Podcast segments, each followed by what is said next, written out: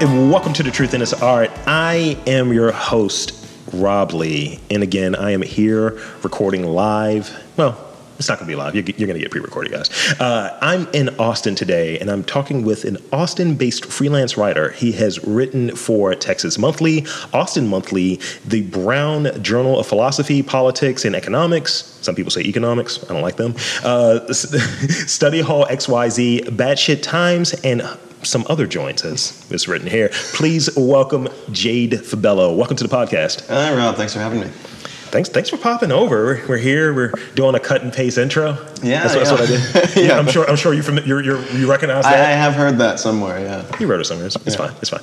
Um, so in that in that same sort of uh, space, I did the copy and paste. But could you give us that introduction? Give us those vital stats and tell us about your current work. for sure. Yeah. Well, as as you just said, I am a freelance writer based here in Austin. I'm also an editor.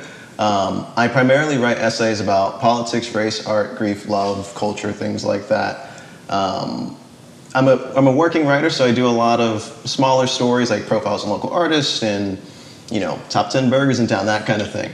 Uh, but primarily, I'm interested in writing about the craft and things like that. I have a newsletter called I Love Words and You that I publish uh, every week that dives into a different aspect of the craft of writing.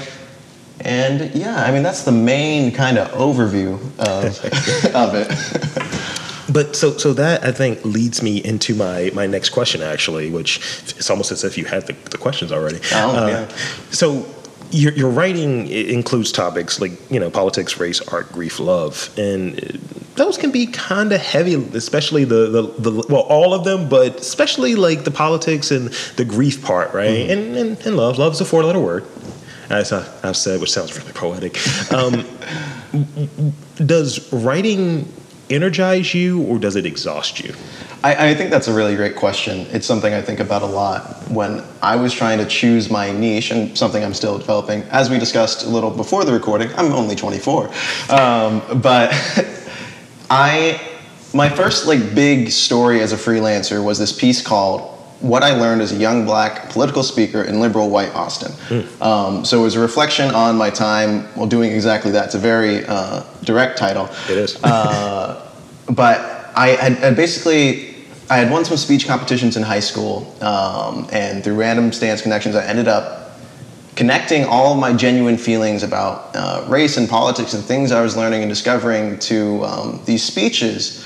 And I kept finding myself in these like local elite rooms and all these different places. And eventually, what that piece is- about is my rejection of that path because I kept finding in those spaces um, that I was giving these speeches about about racism and these things I cared about and connecting them to candidates and a local elite who only you know agreed with uh, maybe a quarter of what I was actually saying or Sure. actions only replicated that.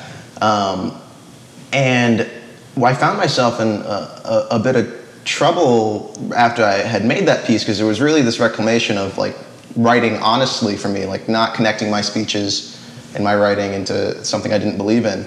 Um, so I was really proud of that piece. But then after the fact, I felt this uh, urge, maybe pressure even, to continue writing things like that and have a few more essays in that same vein. But it, it is it is very exhausting to make that your main kind of mode of function, you know. Um, so I mentioned earlier up that I'm I'm trying to focus on uh, talking about art itself as uh, and, and the craft as like my main niche, Sure. and then pulling into those those other bigger topics uh, on a more metered schedule. Yeah. Um, so I generally find find writing energizing, but that's just because I've spent a lot of time trying to not make my income depend on just those pieces, just those pieces that are about grief and and race, because I I really don't like the idea of forcing yourself somewhere you're not ready to go Yeah. in your writing um, before before you're ready to do it. Uh, so yeah, generally energizing, but it, it's something to, to keep an eye out for. Y- Yeah, uh, I I think in doing this, like sometimes in doing podcasts, they can be very. It depends on how much you're taking in because you're, mm-hmm. you're talking with people, you're getting their story. You're, and some some people, someone has described this to me off mic that oh, you're just doing a therapy session, mm. and it's like, for some people, perhaps, and uh, it, it can be a bit trying. So I think I like to batch record, but I like to mix up what the themes might be or hmm. what the questions might be. Because let's say if you're sitting there, let's just talk about race in Austin Yeah. for like six episodes. It's like I'm dealing, I'm, I'm, I'm talking with folks about things that are heavy topics that can be rough, and it's like I'm just inundated with these different feelings. And if you're able to empathize, which not everyone does, but if you're empathizing, you're like, oh shit, this is this is a lot, and you got to be able to break that up. Like, hey man, can we talk about cartoons for like ten minutes? for sure. and no, yeah, it's, it's it's very tough, and a lot of people. like, So the genre I'm specifically in is you can call it creative nonfiction. Yeah. And part of the reason I wanted to do personal essay within that is I always had trouble when I discovered that I wanted to do nonfiction writing. I had trouble with the idea of going to sources and interviewees and pulling out like these really emotionally heavy topics that would give the weight to the stories that I wanted to include in my stories. Sure. So I felt like I don't want to ask people to go somewhere that I myself am not willing to go, um, which is why I, I focused on personal essay. But I've talked to some other journalists in the field or some other writers who, who do great work, but if their their niche and their topic is something like covering conflict in the Middle East or uh, shootings or whatever else have you, I mean, it's it's it's tough work and Yeah. It, and, and sometimes it's like there was a situation back in Baltimore where there was some weird things happening within the arts community hmm. and people were being forced out. You know, a thing that happens to people who are, you know, in the in a lower class economically. Uh-huh. It's like, yeah, Rob, we really want you to cover it. I was like, I don't know if I'm qualified to. I Right. don't, I don't know if that. I was like, is it just going to be a complaint session? It's hmm. like, and it's like that's fine. I can take that angle, but really, what are we trying to achieve here? Mm-hmm. And it, it- it's a it's a matter of like looking for that that answer, looking for that next question. What are we trying to get from this ultimately? Mm-hmm. Because I can put on a mic and we can just say, yeah, man, you know what really sucks. And you can do that for an hour, Yeah. and I'm sure someone will enjoy that. But really, is it going to get some impact? Am I the qualified person to talk about it? Is this the is this the platform for it? Right. And that's I think applicable through any medium. Like, oh well, should this? Let's look at a movie for sake of argument. Should this white guy be talking about race relations in this way? I Yeah. don't know. I don't know if that's the guy to do it. It's Right. like maybe you're maybe you're a producer, maybe you're you're helping to get it out there, but I don't know if you're the guy. I don't know if you're the person. For sure, for sure. It's um. There's something I wanted to say in there. I'm forgetting it though. Hmm. It just it just floated away. Like It'll- a, it'll hit you like back. Dandelion on the wind. Okay. That's a great way to describe it. That's great. Uh, so, you know, in part of in preparation in some ways for doing this trip, I, I'm a big fan of um, audiobooks, and I've been doing a deep dive into Austin Kleon, right? And one of the things I remember him touching on is um, the, the best writers are big readers, right? So, who do you read, and how does their writing influence you? Absolutely, yeah. Uh, thanks for that question. I would say, like most black people who write essays, my first biggest influence was James Baldwin. Sure. Um, I remember being in a long form storytelling class my junior year of college, and I had been doing, like, I had almost left journalism school a couple of times, or at least switched majors, because there was such a focus on hard news and just doing, like, the, the standard day to day reporting or, like, uh, reporting quote unquote factually. Uh, unbiased. I'm doing air quotes Yeah, on yeah. unbiased. Recognizes an audio format. But that, that professor in that long form storytelling class asked me the type of story I'd like to write. And it was the first time I kind of had the opportunity to realize, like, oh, I like these stories that are imbued with, um, you know, a strong narrative voice and can care, like, actually focus on the storytelling craft of it as opposed to just reporting the, the facts and the details of things. Yeah. So James Baldwin was one of my biggest influences, always has been. And of some modern writers, I think Hanif Abdurraqib is doing really excellent writing. Um, they, uh, he's a black guy from Ohio, I want to say. Uh, he has this really beautiful piece about Chester Bennington, the lead singer of Linkin, Linkin Park suicide. Uh, I think Hanif does some really just great uh, emotional writing that showcases a lot of care and reverence for life and things like that. Uh, so I'll throw his name out there. Uh, feelings. Oh, I can't even deal with those. Uh, what, what are those who would, things? Who would ever?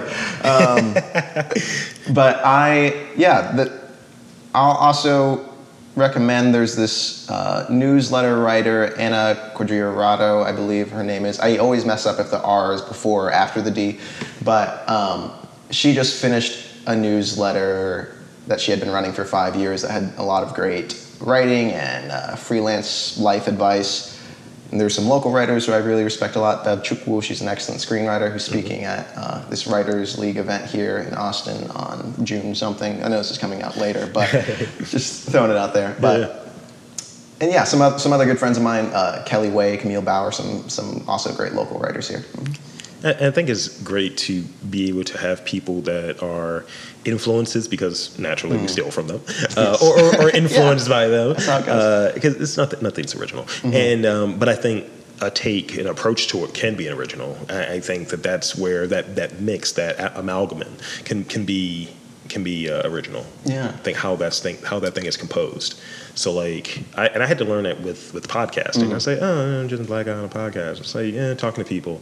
Nothing really, nothing really original in that, but no one's. I don't think people are going to ask the types of questions I'm going to ask, mm. or in the in the same way. I remember someone was like, "Oh, you're doing like a Nardwuar thing." I was like, "Nah, I'm kind of mm. doing a Rob Lee thing," and not trying to sound like a dick about it, but it's just like, I no, this is something that it's its, its own thing, and I, I think it's important to recognize people like both contemporary that's local that are around that you can reach and touch and have a have a beer with or what have you Right. and then people who are they're they're elders they're not even around anymore that you're getting influence from Yeah, absolutely. And I think um, and it's really beautiful to.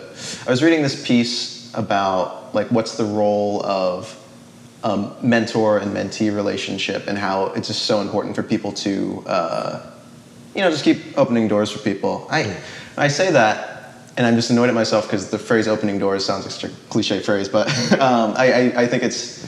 Uh, there was an anecdote from that piece about um, this this writer who's well into his career, and he had extended this opportunity to this young man who uh, completely just didn't show up. Like he was supposed to speak at this class, and uh, for whatever reason, he just he just totally wasn't able to on that on that day, um, and didn't tell anyone about it and all that kind of thing. But instead of being mad about that, the mentor in this scenario just you know extended a lot of grace there, and uh, really you know put in the effort to just keep like really understand the, the person he was trying to help uh, on a real human level and uh, uh, you know throw away that anger and just keep keep helping them you know Yeah. i think that's cool I, I think it's like, what what's your reasoning behind it? Like, mm-hmm. um, I'm in a spot where I try to help people and get into the podcast space, especially mm-hmm. people that look like you and I, and you know, it's this weird thing where people don't know if it's easy to do or easy to get into. They they kind of overestimate, and it's like that's fine. You can mm-hmm. think it's easy. It's fine, but do you have the stamina for it? Mm. Do you want to do 10 episodes? Do you want to get in a spot to, to start off with? Do you want to get in a spot where you're forgetting to record? You got a fire mm. interview and you're like, I need to start over. Then make sure I'm recording. Uh, and, and and that's and that's one of the things like you're trying to pitch it to people and then it's that question of what's the value in it and i mm. find myself trying to extend grace which is something that i'm learning to do and but at the same time my base starts off with i want to help people if i can and you know i'll extend that's, that's what I do, but it's like let's not, you know. I'm, I'm, I'm a neophyte when it comes to grace. I'm like, yeah, screw you. You didn't show up. that, that well, that, that might be what I say actually. So, so, so stepping back, um, tell me about your writing process, and um, if you could key in on what's the most difficult part of that process for you. Um, I would say that generally speaking, when I sit down with a blank page, I adopt a strategy that's very similar to um, Julia Cameron's The Artist Way, which is a very popular book about writing. In it, she talks about this practice called the morning pages, which is a, a journaling tool where you sit down every morning. Um, she recommends you do it uh, by pen and paper. I don't, but just you write stream of consciousness removing all filters from what you're doing. And the idea of doing it in the morning specifically is that as you go on your day, you put on these different masks or facades and different aspects of yourself. But in the morning, morning it's supposed to be the rawest, truest version of you. And so when I sit down to write, I mean, regardless of the time of day, um, I always try to just like locate any single thought thread that I have uh, within like you know a certain scope to uh, you know help the later editing process, and I just follow it. So if there's like a weird, you know anime quote or song lyric that comes to my head that's related to this or related to the feeling or idea I'm talking about, I'll put that in there and uh, address it later. Uh, I very much like the idea of writers aren't writers; they're rewriters, Mm. and so I I build that into into my entire process. I would say the most difficult part. Um, there's so many small logistical things that go into you know actually making a career out of writing, as I'm sure you're familiar with podcasting or any creative field. Uh, and I, I had the revelation at s- when I was trying to send out more pitches to get more stories going that while I felt like my writing craft was ready, I the writer wasn't ready Yeah. for this certain level of story, the certain level of uh, uh, publication rate or whatever it was. So I would say there's so many little small things that seem very simple, but then there's like a thousand different tiny steps behind them. Yeah. The example I always use is for pitching a story to a publication, all you're doing basically is finding someone's email and then, yeah, writing two paragraphs saying, Do you think this is a good idea? And then eventually they get back to you or they don't. Yeah. But it took me months to figure out that I needed to find someone's email. like I, I had been asking around, and I even had the advantages of being at a, a you know a really great journalism school at the University of Texas. Um, but for whatever reason, the people who did know that answer, it might have been so obvious to them they didn't even think to tell. Like you know, it just it, it took me a long time to figure that out. And so there's all these different small steps that have uh, a lot of bigger problems behind them. Yeah. It, it reminds me of one of these quotes, and I know I'm paraphrasing, but it was just basically the sentiment was masters of people who have done something for a long time. They forget those like kind of smaller steps. Mm-hmm. Yeah. and it's like, oh, oh, you didn't do that? I thought you you should have known that. For sure. Yeah, I, I kind of have to do that thing a call a call for entry sometimes because with this whole medium is it falls I think into multiple buckets. There's a journalism side to Yeah. it. There's a documentary side to it. There, there's multiple angles to it, and it's like the same thing that writers might need, the same way that the same thing that um, people that are like doing documentary in like a uh, like a film sort of way Yeah. You, you need people to share your stuff. You need people to put that thing out there. We need, we need growth and, and things of that nature. And sometimes it's a call for entry of, hey, you know, this QR code would be great mm. somewhere where people can check out what I'm doing, or maybe a small piece being written because people have to hear these stories. That's the point of it. Yeah. And sometimes it's finding that email. It's like, all right, so how do you make a resume parser? I mean, uh, uh, an email parser or what have Yeah. you? Uh, how do you grab those things? And it's a lot of searches on like contact us pages. Yeah. It's like, all right. And one of the things that I, I implemented into, I guess, what, what my process is in terms of like the administrative side, which I've I built out that I have hired a, a person to help me. I don't, I don't use the term assistant, but essentially they're helping on a lot of the admin stuff. I'm like, yo, send out the emails around one. People are going to answer there. I was like, I have verifiable, because I used to Right, work in like an email marketing code. It's like, send it out at one. You're going to get a higher response rate and do a delayed send. Google has it in there. Right, just, yeah. you know, in the two paragraphs. This is who I am. This is what I want to do. This is why you should care, kind of. Right. And that works. But to your point, or to one of the points, I think when you put that, that great email together, you think this is going to be great, and then no one responds. It's like, oh my bad, bro, I didn't see that. It's like, I hate you. I hate what you represent. Yeah. Um, I mean, I like the point you're touching on there is, I mean, breaking these skills down into all these smaller little pieces of it, or, or you realize like, oh, you need to learn analytics and marketing to, to exercise this craft in the way you want to. I, I remember being in college at the time where I was doing a couple different things like public speaking, like I mentioned, some version of writing. At the time, I was also modeling for this fashion magazine we had. And it was um, like I was getting a lot of positive feedback from teachers, professors, and being like, "Oh, that's great! You're doing all these different things." And then I had told this to um, the, the black woman who run, ran the J school at the time, journalism school, Kathleen McElroy. I, I was telling her all this, so excited about it, and she looked at me sideways and was like, "You should pick something." That's funny. which which was great, and it was the first time someone had really uh, had told me that in, in a good while uh, to have me focus on uh, pursuing something. Uh, and I, I, I picked writing, but then once I start doing writing or really focusing on writing, you realize oh, that branches out into a thousand different paths as well. Mm-hmm. You narrow and then you branch back out and realize I need to work on my publishing speed. I need to work on my, you know, self promotion aspect of it, whatever else have you. Um, yeah. Yeah, and I find like you know people are. I think writing feels kind of transferable, and because I, I always have this running bit, this this thought in my head. I was like. Was like, we're dumb here. People don't read. and I was like, but everyone's try, trying to bring in writers to turn them into something else now. It's like, I want you to write this type of stuff. Kind of going to the thing that you were touching on earlier. It's like, oh, you know, neutral journalism, that kind of sort of thing. It's like unbiased. I was like, An audience, he did air quotes as well. Fingers. yeah, inverted commas. Uh, If if you had to do something differently uh, as a kid or a teenager uh, to become a better writer as an adult, what would you do?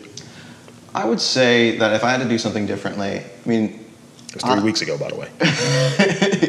audience, I'm 24, yes. Uh, but uh, I mean, I'm, I'm, I'm pretty happy with the idea of whatever you were doing before channels into your writing, whatever craft you're doing.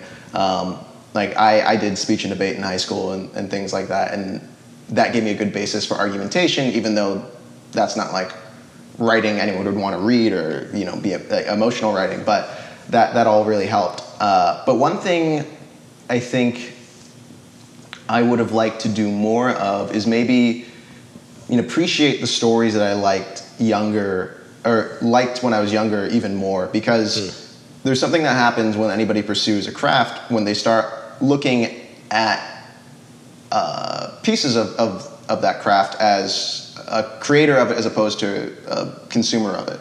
Um, like I know jack shit about music, so when I listen to a song, I'm not being like, "Oh, that's an A chord, whatever." I don't, I don't even know enough to finish that example. Um, but my, my friends who are musicians, they're able to listen and be like, "Oh, they're doing this, this, this, and that." Yeah. Um, and so what is really magical about storytelling is, you know, just being able to appreciate, uh, you know, the invisible hand of, of the of the writer and just like being taken along that ride. And there's still plenty of stories that do that, and I'm completely flabbergasted by like how how the writer's able to to create this effect. Um, but I think I, I probably would have just yeah wanted to read even more or just consume more stories. I don't like using the word consume, but you know what I mean. No, I get you. Yeah, um, Also, the first time I heard the word flabbergasted said on this podcast, so thank you. you're very welcome. yeah, I, I I think you, we can do that re- revisionist thing. Say, I wish I knew this. Oh, tell me. It's like, look, all of it is baked in. Mm-hmm. Yeah. That, that lived experience of, yo, I wrote a terrible one. Mm. And you got to look back at that to see what that progress looks like. For like, sure. I when people when people are like, yeah, listen to your podcast. Like, how far did you go back? Though? I want to go back to episode one. No, it's Yeah. like you got to start with the good ones, not the not the me trying to figure it out ones. For sure. Uh, and so uh, it's a thing. Yeah, and, and to be honest, outside of the premise of the question you asked me, I wouldn't change anything. you know, I mean, even yeah. that. I mean, I'm fine with how that went. Absolutely. I mean, as you should, and I definitely am getting the the speech and debate sort of thing off you. I'm definitely getting that. Yeah. I'm gonna take that as a great insult. But Oh no, no, no! It is a compliment. It's a I know, compliment. I know. Uh, so, could you tell me about um, AfroRithm uh, Futures Group and how do you define? People have always shied away from this question. How do you define Afrofuturism? Yeah. Um, so, real quick, Afrofuturism, for those unfamiliar, is basically just this field of study, a discipline where you imagine black people in speculative sci-fi scenarios, or in the future, and or in the future. That's it. Um, I don't know why so many people shot. And I, I don't think I'm qualified. It's like it's what it is. I don't say it because I'm I'm just Joe Black guy. But I well, actually, I'm probably part robot. Who knows? But still, go ahead. but um, the AfroRithm Futures Group is this Afrofuturism startup I'm a part of alongside my uncle and then Ahmed Best, who, ha- who played Jar Jar in Star Wars. Um, Strong. Fun facts. Yeah. Um, but basically, what we do, we run uh, educational workshops with this world building card game we created that basically just has people have a conversation about the future. And uh, it's, it's really a creativity tool to uh, allow people to think of new options and possibilities. Yeah. That's great. I- I- One one thing I would recommend you check out, um, which is a shameless self promotion in the middle of a podcast, but um, Terrell Telford had a really good interview on here, and he was talking about this this stage where the year that the original Star Wars came Mm. out, and it was like maybe it was like some centennial. It was like the future, potentially in speculative sort of way, Mm. and the the past were coming together in 1977 at the same time.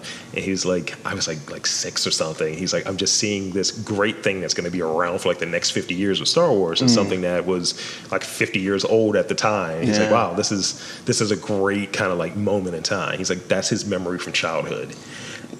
So when you were like, yeah, I got six. I was six, in there. Star Wars for me. It's like, yeah, this is this is gonna be a part of your life for the next 50. Enjoy. Yeah, absolutely. And there's one thing we say in in that um, AfroRithm Futures group is having the the idea of having reverence for the past, awareness for the present, and creativity for the future. So it's really about yeah blending together all all three of those and seeing them in this kind of continuum.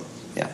Yeah, that's that's a big part of it. When you you hear like being you know being cognizant of future, past, and what's right in front of you. Mm-hmm. I think when you are too focused on probably the past, probably the future, start having those mental health challenges that pop mm. up. Like, oh, as we look at the future, I don't know if I'm going to be a success. Mm. Sounds like anxiety. Yeah.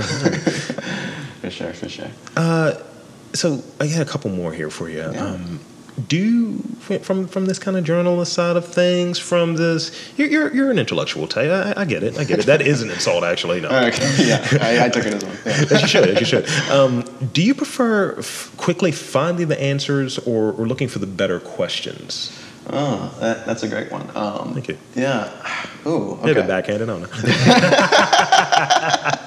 I- just like all the other ones, that's a great one. Just shots back and Uh, forth. I think so. Lay out the two options for me again. Do you, do you prefer quickly like finding the answers, like oh that's what that is, or do you want to get to that next layer? Do you want to get really granular and find out the better question? Like when people talk about well this is the root cause, now you got to go a level lower.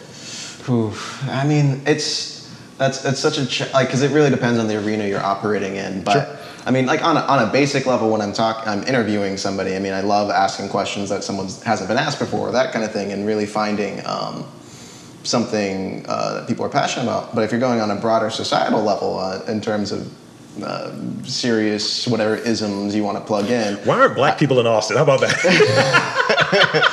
oh boy, uh, a- Spicy. yeah, yeah. Uh, I mean, That's a thirty minute podcast. By the way. it sure is. Um, but it, it it's a matter of there's so much wheel spinning that people do. There's so much. Uh, uh, Rob, we, there's there's too many can of worms to open up here. yeah, no, no, to- totally, totally. 30 minute podcast, an hour, two hour podcast. But um, yeah, in general, I, I guess for the sake of simplicity, I'll go with I prefer asking good questions, but I also think people should be more active and not spin their wheels as much. Does that make sense? No, it does. It does. And I, I kind of got that off of you because you it's hard to be a journalist if you're not asking like Mm-hmm. those deeper questions. But I think also being aware that sometimes the answer is simple. Yeah. Sometimes the answer is like right there. Like you, you can go overboard and it's like, oh, why does this happen? People suck. Yeah. Well, uh, I think we have an answer. But then uh, one, one of the things I always play with is the the why part of it. I always go for that why, and it's like, oh well, these reasons. Why? It's almost like the, I think in um, data analytics world, it's like the five whys. Once you get down to that fifth one, that's when you're starting to figure out like what's at the foundation of these Yeah. things, and people don't ask enough of those whys to really figure out what's going on. Yeah. And this is when you have these goofy um, policies that pop up, like, oh, well, well, black people are criminals. What, well, societal things, um, laws that we put in place, um, scarcity. Yeah. Well, I think a good example of an answer to this question is, you know, people talk about John Oliver's HBO show all the time, and he dives deep into all Yep. these different topics. But what he can't say or he doesn't say is like at the root of all those problems is capitalism or what? Yeah. Yeah, yeah. And so that's him going deep, but also the simple answer is there, but you know, for whatever reason, he can't say it. You know. Uh, The, the qualifications, like, who are you? You're you're you're not from this country, so you're back. and also, I'm, because this is a non-visual, I was being facetious when I say black people are criminals because clearly I'm a black person, Right. and I am not a criminal. well, they got the icon on your thing, no doubt. it'll, it'll be there. It'll be there in Yeah. post. It's fine. Um, uh, so now let's talk about Austin a little bit. Sure. Describe um, that first memory you have of Austin, because you're a native, right? Well, I've been here for 17 of my 24 long years. um, but I, yeah, I moved here from Houston when I was around seven or eight. After, Okay. Yeah, after my parents split. And uh, first memory of Austin, I'm just, I'm, I mean, I'm just picturing an elementary school playground. I can't. uh, I mean, we, we first moved into a, a motel like near the highway for a while, and moved into my mom's friend's spare bedroom. Uh, and uh, I mean, there's a there's a quote from uh, Last Black Man in San Francisco where Yeah. great film uh, where the main character's on a bus and he overhears some like new transplants talking about how much they hate the city, and he says to them, "You don't get to hate it unless you love it." And Yeah. yeah, that's how I feel about the city, generally speaking. Uh, you and I were talking uh, pre-show. It's goddamn hot here, um, and uh, you know whatever tech companies coming in, gentrification out of control. You know, it's Um, running wild like Hulkamania. Oh, absolutely. I uh, I wrote a piece the other day about uh, top like eight soul food places in town, and in between Monday when I put together the list and Wednesday when I wrote the list, two places had closed. Uh, so you know, shit like that happens, uh, and uh, I mean, it's not it's not getting better, but you know, this is my hometown, and I, I love it. Uh, I love the people that I know here and the all the community I have. Uh, I like the coffee shops. I, I mean, you know, uh, it's got it's it's got a hell of a history. It's got a lot of problems. As, as, Love as it, a- hate it. as I think any any city does. Like as a as a native Baltimorean, Mm-hmm. I always have to rally and be a homer for Baltimore Yeah. and be in this kind of spot where it's like you're not qualified to hate this city, Yeah. or even like rallying and saying like, where's the pride at though at Mm-hmm. times, and it's like you. The, I think a place has to have its identity Mm-hmm. and it has to be firmly there. And I think, and, and maybe I'm wrong, so correct me, please. But I think what happens is in those problems, there's a shift from what the place was. It's Mm. like, this isn't what it was when I was here. It's like, I see it's purposely being shifted to look something else, like something else. and it's been really rapid uh, in the past couple years. I mean, arguably, I mean, I'm again only whatever age I am, but some people would argue the change to, from Austin started, you know, before I was born, but a couple of years before that, decades before that. But uh, there, there definitely is a like I, I was just downtown the other day and uh, random people I was talking to at a bar, like everybody had just moved here within the last like three or four months, new people coming in every day, um, which you know it happens, but. Uh, there's definitely like just walking down South Congress, our, our main street, you can see. I mean, it, it looks more Californian, you know, and more corporate restaurants, more this, this, that, or the other thing. A very tangible feel to that. Yeah. I that's the, that's the thing that I try to look for. Like I, when I go to a place, when I travel anywhere, and this is the first time I've been here, I you know I try to go to get a, a sense of what's here. Mm-hmm. And if it's something that feels like a chain with rare exceptions, I'm like, no, I'm not gonna go there. Yeah. If it's something that like, yo, you should go here. All right. Like when I got the recommendations from you, I was like, all right, I'm gonna check that out and you know figure that situation out. And I think if you're getting getting something that's like, oh yeah, it's so great for sure. Like, yeah, it's not. It's mid. It's, it's, It's- it's, not, yeah. it's not great. Or like I have a list of whenever I go to a place because you know you travel through food is what I do. Mm-hmm. Yeah. It's like all right, I had tacos, Uh. fine. Now I just need to get uh, I need to get barbecue. Yeah. That's that's kind of the thing, and I don't want to go to a place that feels like oh you opened two weeks ago. I- Yeah. I, I don't want that. Like where is the shack? You know Right. where is like the dude that's got like this yesterday I, I went to get water from uh, let's let's call it a bodega Sure. And I saw a dude go in there into the laundromat with a cane and an ankle bracelet on. Mm. I was like, "You're being monitored. This is where I want to be." At, actually. Absolutely. These are actual real people. It doesn't feel like it's contrived sure. because I feel like there's a version of this in Baltimore, Yeah. and that's the thing that I'm looking for. It's like, where are the real people? Oh yeah. When, when I went to Roland's the other day, I went in there and there's just like three guys sitting at uh, tables by the window. Uh, I think one of them just asked for a knife, and I, Presumably Roland walked out from the back and just had like a little a paring knife that he just took from the kitchen. And he's like, "Is this good?" And he's like, "Yeah." And that's a good spot. Roland's is the real one I wanted to recommend to you. Yeah. Okay, sure. I'm gonna, I'm gonna have that on you know in mind. Yeah. Uh, so I got two more for you before I get two more real questions. Sure, sure. Before I get to these rapid fire ones, because everyone gets all like, I don't want to do the rapid fire ones. I was about to say that.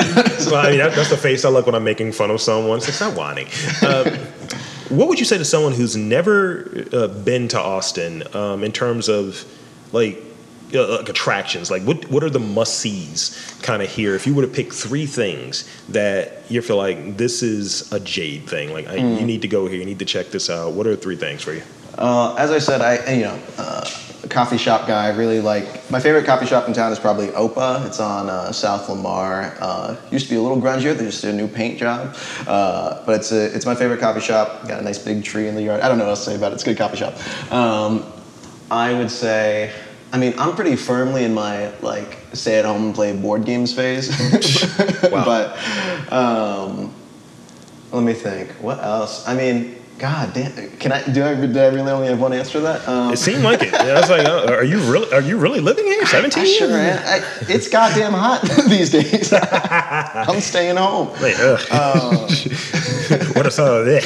Yeah. Um, geez, I mean, a lot of places. There's a there's a nice spot called uh, Grape Crazy, also on South Lamar. I like South Lamar. Uh, You're selling the ticket right now, by the way. Huh? You're selling the ticket. I'm gonna have to hit over to South Lamar. yeah, yeah. I well, I had thought. Uh, this place where we're at right now was closer to South Lamar when I recommended Ramen Tatsuya, and it was not. So it's totally.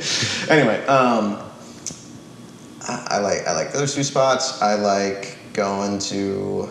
Uh, if, if you want to say like, there, I like floppy disk repair, which is a speakeasy. I've seen that place. Yeah, it's I've cool. seen the yeah. You got to get the code from. There's various places you can get the code, but you can get it from Firehouse if you ask the bartender at Firehouse because they change it every day, and you go in. They have a lot of. Oddly enough, they have a lot of cereal and milk-based drinks.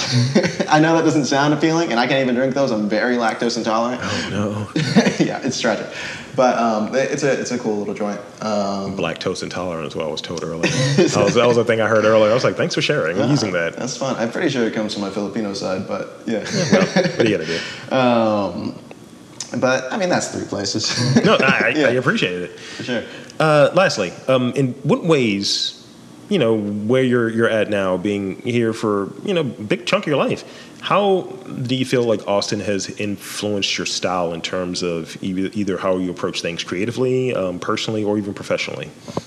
Yeah. Um, I, I've always said like, Austin feels like a big, small city. Um, it, it's always been like you, you know, you go to a grocery store somewhere in town, you run into like five people you know or something like that. Even though it has the, like, if you look at the skyline, it kind of looks like a big city, but then you like go around it, and it's like, oh, that's kind of all there is. like, it's not, it's not that big ultimately. Um, so I definitely have always liked that energy of it, where there is some stuff to do. Oddly enough, not that many like art museums or things like that. People are always surprised about that when they come here.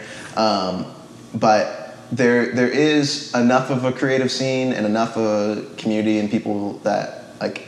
Uh, like I, I really have uh, I felt like a, a great sense of community here, and uh, the people that I love and my family are all here. So um, that that's always been a big influence on me. But there's there's there's enough to do, even though I could only barely think of three places to Two go and a to. half, two and a half. And I tell you, it's my job to also list all the things that happen in town.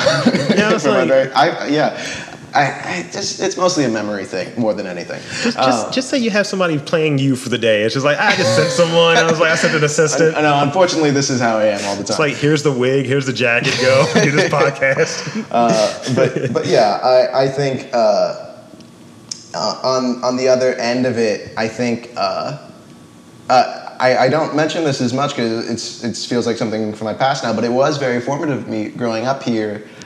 Uh, in as we've alluded to, Austin's only like a single digit percent black or whatever, and it's one of the few or only major cities last time I checked this stat with a growing general population and a shrinking black population.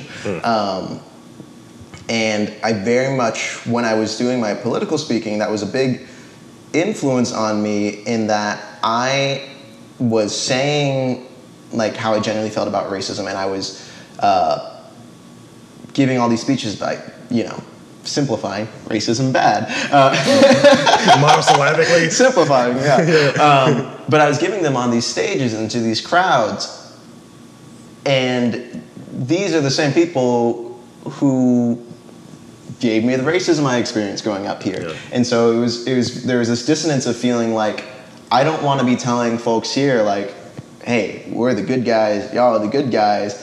But also, this is where I've grown up. This is where I've experienced what I've experienced, Yeah.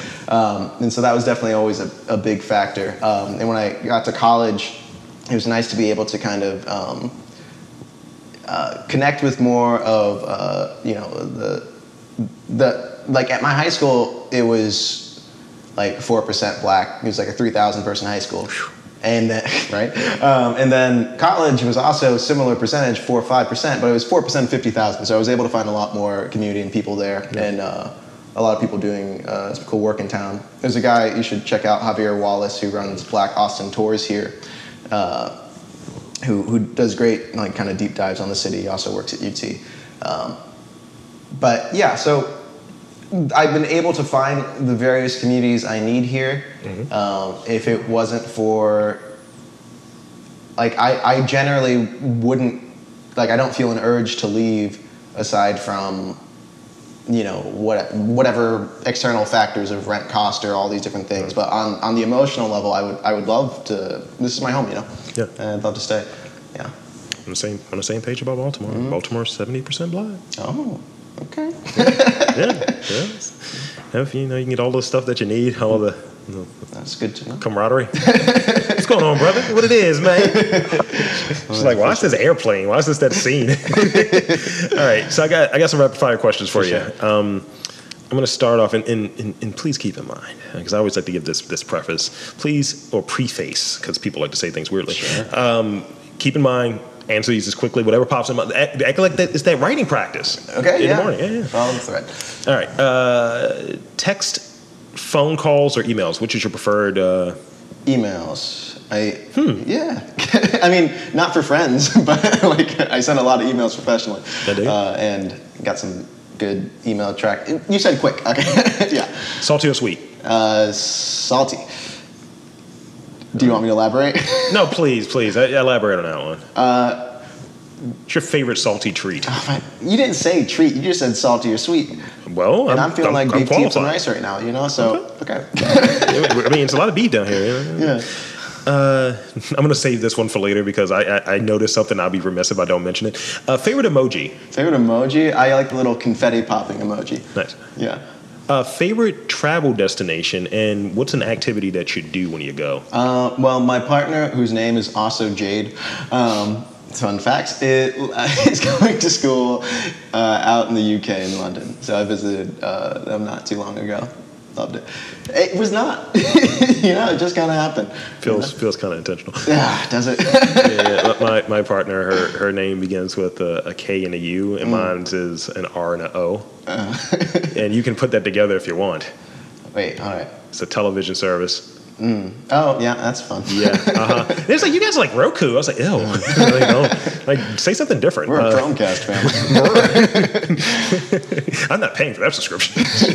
uh, lastly, uh, describe your fashion sense in three words, because I'll be remiss if I don't look at your earrings and see that they're friggin' like the tips of they like. are pen nibs. I Yeah. did make these. I made these. Um, nice, good on you. That was cool. you. Yeah. Um, I actually I had a damn. I'm not doing what you're asking at all. No, this is this is this, is why I left this one for the last one. Okay, but yeah, I my, my late godfather, um, he was very into clothes. He actually made both of these pieces I'm wearing now. Like he sewed these weird patches onto them. Yeah. Um, but he uh, he was just very into to weird clothes, and he, he started doing really well for himself at some point, and bought a lot of expensive stuff. Uh, and we we were always the same size, so I'd always go over to his place, and he would uh, you know he just kind of showed me around. He's like, "Oh, these these are the most badass." Whatever, and it was it was great. You know, it really helped me out a ton in life, just in general, to be have access to all these nice clothes I wouldn't otherwise have.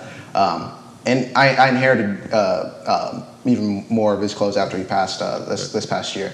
Uh, so I would say uh, my style is um, it's a it's a bit eccentric, but it's from yeah, it's I just like wearing stuff I like. You know, it's, Yeah, yeah. it's, it's cool, a little weird, whatever.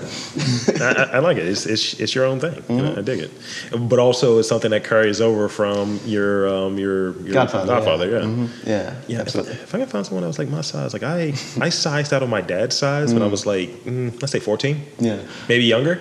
it's like, because like my dad's five nine. Oh, yeah. I am 6'4. I noticed that, yeah. It's like, oh, you're, you're a monster. Yeah. It just, it's, it's done. um, so that's all I had for you today, Jade. Um, I want to thank you for being on this podcast, and two, I want to invite you and encourage you to tell the fine folks where to check you out, your work, social media, all of that good stuff. Absolutely. I mean, I had an absolute blast. Um, yeah, uh, as as I've said, my name is Jade Fabello. You can find my writing on jadefabello.com. Uh, the newsletter I mentioned earlier, where I talk about the craft of writing, uh, you can find it at I love words and you. Dot you.substack.com. Um, is that right? That sounds right. Uh, it's kind of long. Um, go to jadefabello.com. I should just take this over again, but whatever. that's, that's great. That's great. Uh, um, you can also follow me on Instagram where I post all the different things I do at jade underscore underscore FAB, Jade Fab. Uh, I have a Twitter that I use occasionally, jade underscore FW. Uh, but yeah, that's that's what I do. I write things, essays and the like. For for the the Fab, uh-huh. Jade Fabello, I am Rob Lee, saying that there's art, culture, writing in and around uh, your neck of the woods, like Austin. You just gotta look for it. The Truth in This Art Beyond is produced with the generous support from Raisin in the Sun, Black Art Matters ATX, and Six Square. Raisin in the Sun is an Austin based nonprofit organization whose work focuses on cultivating resilience through art and environmental initiatives. Find more out about their mission at raisininthesun.org. Black Art Matters ATX focuses on amplifying Black voices in Austin's cultural conversation by financially supporting new work from Black artists based in Austin. Learn more about their work at blackartmattersatx.org. And Six Square their work focuses on preserving and celebrating the historical legacy of the African American community that once thrived in central East Austin. Learn more about their work at sixsquare.org. Thank you all for your generous support.